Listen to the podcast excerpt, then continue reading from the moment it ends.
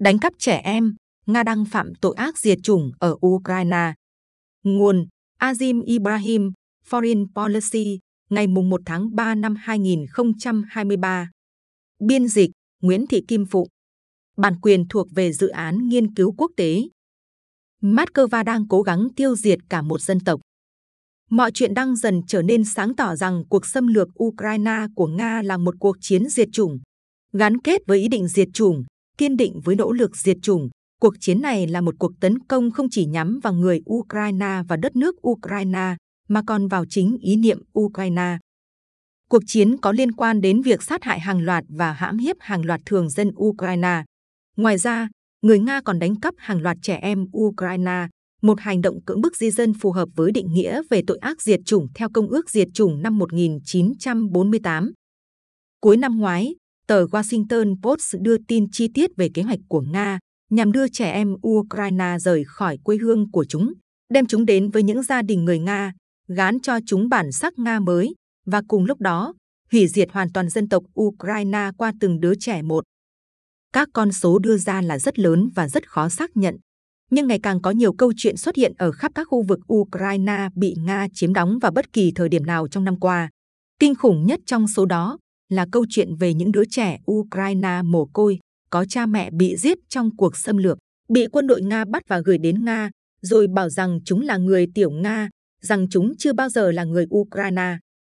Đây là một phần trong diễn giải văn hóa rộng hơn về cuộc chiến diệt chủng của Nga. Những đứa trẻ này bị bắt và phải nghe rằng chúng là người Nga bởi vì, theo những công bố chính thức của Nga, Ukraine không tồn tại, chưa bao giờ tồn tại và do đó phải bị loại khỏi lịch sử.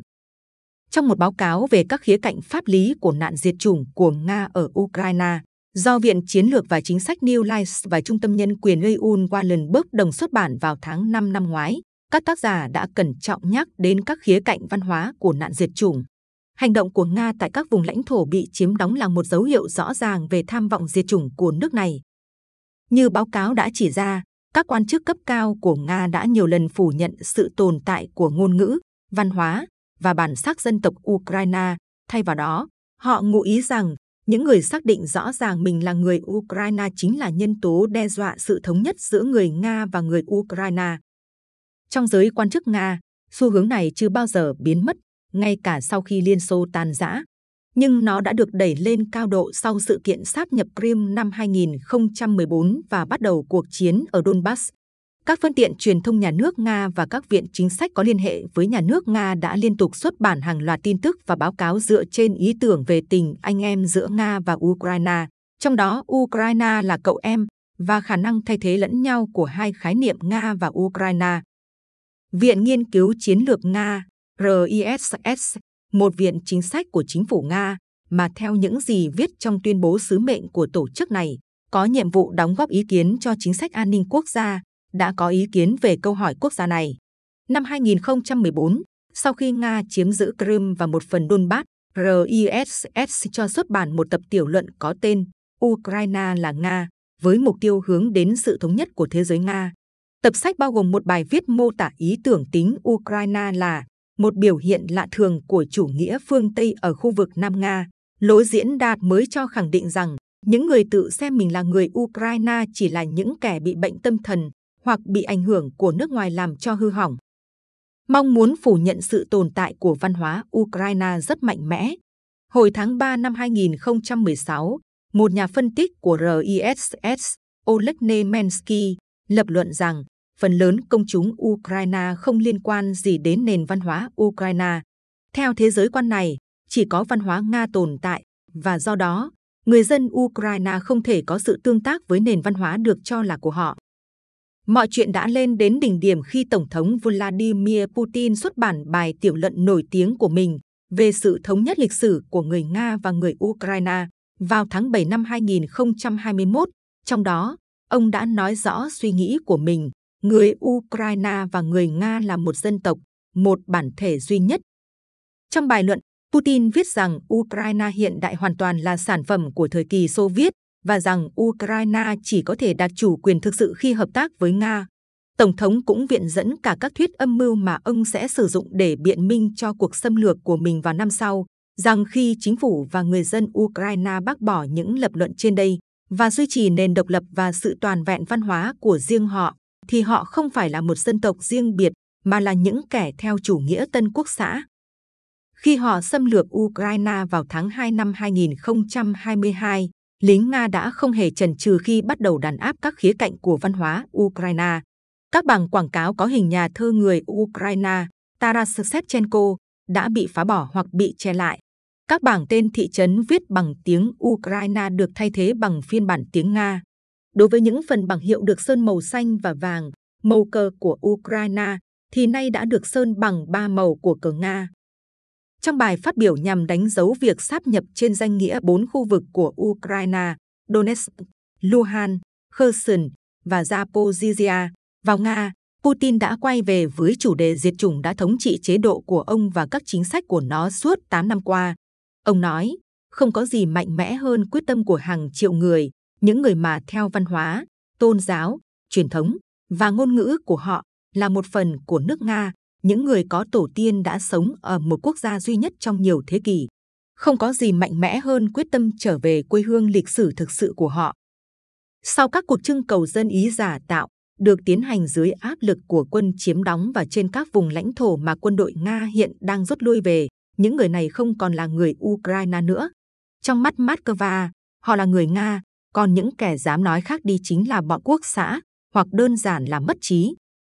Hồ sơ đầy đủ về tội ác diệt chủng của Nga đối với người dân Ukraine sống ở các thị trấn và thành phố bị chiếm đóng vẫn chưa được công bố. Cho đến khi Mariupol mở cửa cho một cuộc điều tra quốc tế, chúng ta sẽ không bao giờ biết chuyện gì thực sự đã xảy ra ở đó.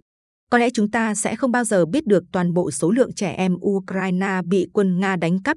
Những đứa trẻ ấy càng bị giam giữ lâu ở Nga, bị giáo dục lại bởi các trường học Nga, được giao về cho những ông bố bà mẹ người Nga và nhận những cái tên tiếng Nga, thì mối liên hệ của chúng với Ukraine sẽ càng suy yếu, đúng như ý định của chính sách diệt chủng của Nga.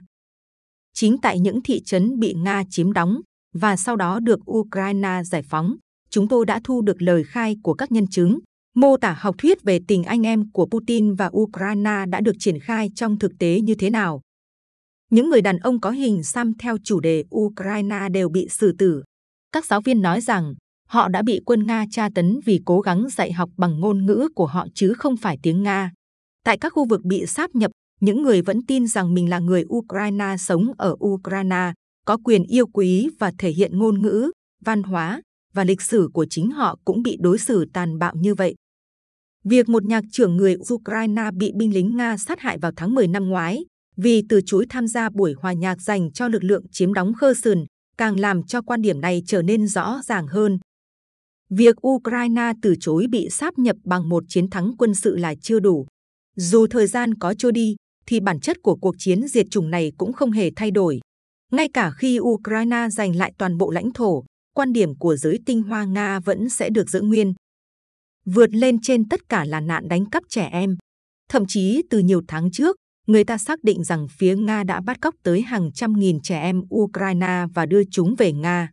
Cha mẹ nuôi mới của chúng, cùng với tấm hộ chiếu Nga, là những công cụ của nạn diệt chủng. Tội ác diệt chủng là khi những đứa trẻ này được dạy rằng chúng phải ghét bỏ và coi thường quê hương cũ của mình. Hành vi đánh cắp và giáo dục lại trẻ em này sẽ là một hành động diệt chủng kéo dài rất lâu sau khi kẻ xâm lược cuối cùng của Nga rời khỏi lãnh thổ Ukraine. Thất bại quân sự đơn thuần của Nga sẽ không nhổ bật gốc câu chuyện văn hóa đã dẫn đến nạn diệt chủng khỏi vị trí thiêng liêng của nó trong đời sống quốc gia Nga, và người Nga sẽ chẳng bao giờ tự mình trả lại những đứa trẻ bị đánh cắp từ Ukraine. Động cơ của Nga vừa mang tính diệt chủng, vừa mang tính thực tế đến nghiệt ngã, dân số của nước này đang già đi đáng kể. Chưa kể đến việc mạng sống của hàng chục nghìn nam thanh niên Nga đã bị vứt bỏ ở Ukraine và nhiều hơn thế nữa. Sau cuộc di cư của những công dân năng động nhất và có tương lai sán lạn nhất khi đợt động viên nghĩa vụ đầu tiên xảy ra, Putin, một ông già đang cạn kiệt thời gian, cần máu tươi cho đất nước đang hấp hối của mình, và đánh cắp trẻ em Ukraine, một hành động diệt chủng kinh điển, dường như là cách thức để ông đạt được mục đích của mình Ukraine chắc chắn phải giành chiến thắng trong cuộc chiến và họ chắc chắn cũng phải ngăn chặn hành vi đánh cắp trẻ em mang tính diệt chủng này.